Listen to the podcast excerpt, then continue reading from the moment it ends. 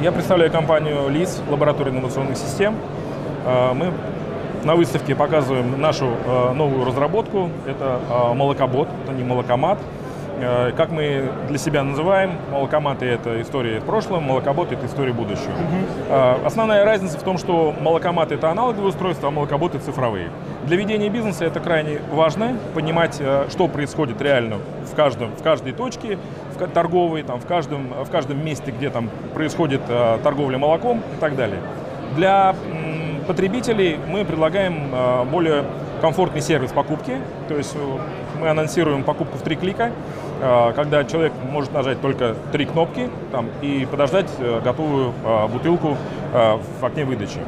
В момент демонстрации вы это сможете увидеть. Эм, что касается удобства, оно связано с тем, что, например, в молокоматах молоко необходимо, бутылка продается отдельно, молоко продается отдельно. Мы эту проблему решили ну, мы решили эту задачу по-другому. То есть наш молокобот, он как мини-завод по производству молока. Угу. То есть там мы показываем потребителю, что действительно есть пустые бутылки, действительно есть момент откручивания, закручивания и налива, и э, есть окно выдачи, где он получает уже готовый товар.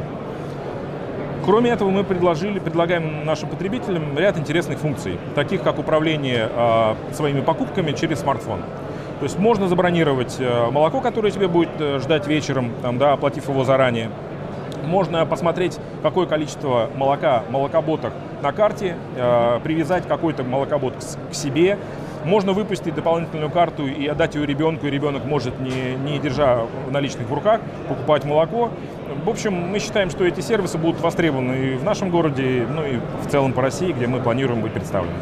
В чем специфика торговли молоком через вендинговые автоматы? Это очень скоропортящийся продукт, вам нужно знать, мониторить в режиме онлайн там, количество молока, в каждом фактически уже автомате. То есть это изначально подключенный бизнес. Да, это подключенный бизнес. И на самом деле э, сама идея этого бизнеса родилась от роботизированных ферм.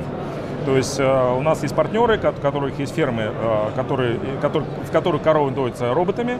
Соответственно, после того, как мы стали анализировать, а как можно продавать это ультра хорошее, очень качественное свежее молоко, мы вышли на рынок молокоматов. После этого и появился молокобот, потому что именно вот это э, соотношение уровня э, технологичного роботодоения и роботопродажи, на наш взгляд, является правильным. Да, действительно, э, наш робот подключен там, к нашей информационной системе. Мы контролируем все, что происходит. А особенность этого, этого бизнеса вообще как такового, то, что потребитель получает всегда свежее молоко. В наших молокоботах молоко меняется каждые 24 часа. Угу. И потребитель может увидеть, когда замена, произошла замена танка, когда будет предположительно новая замена танка и так далее.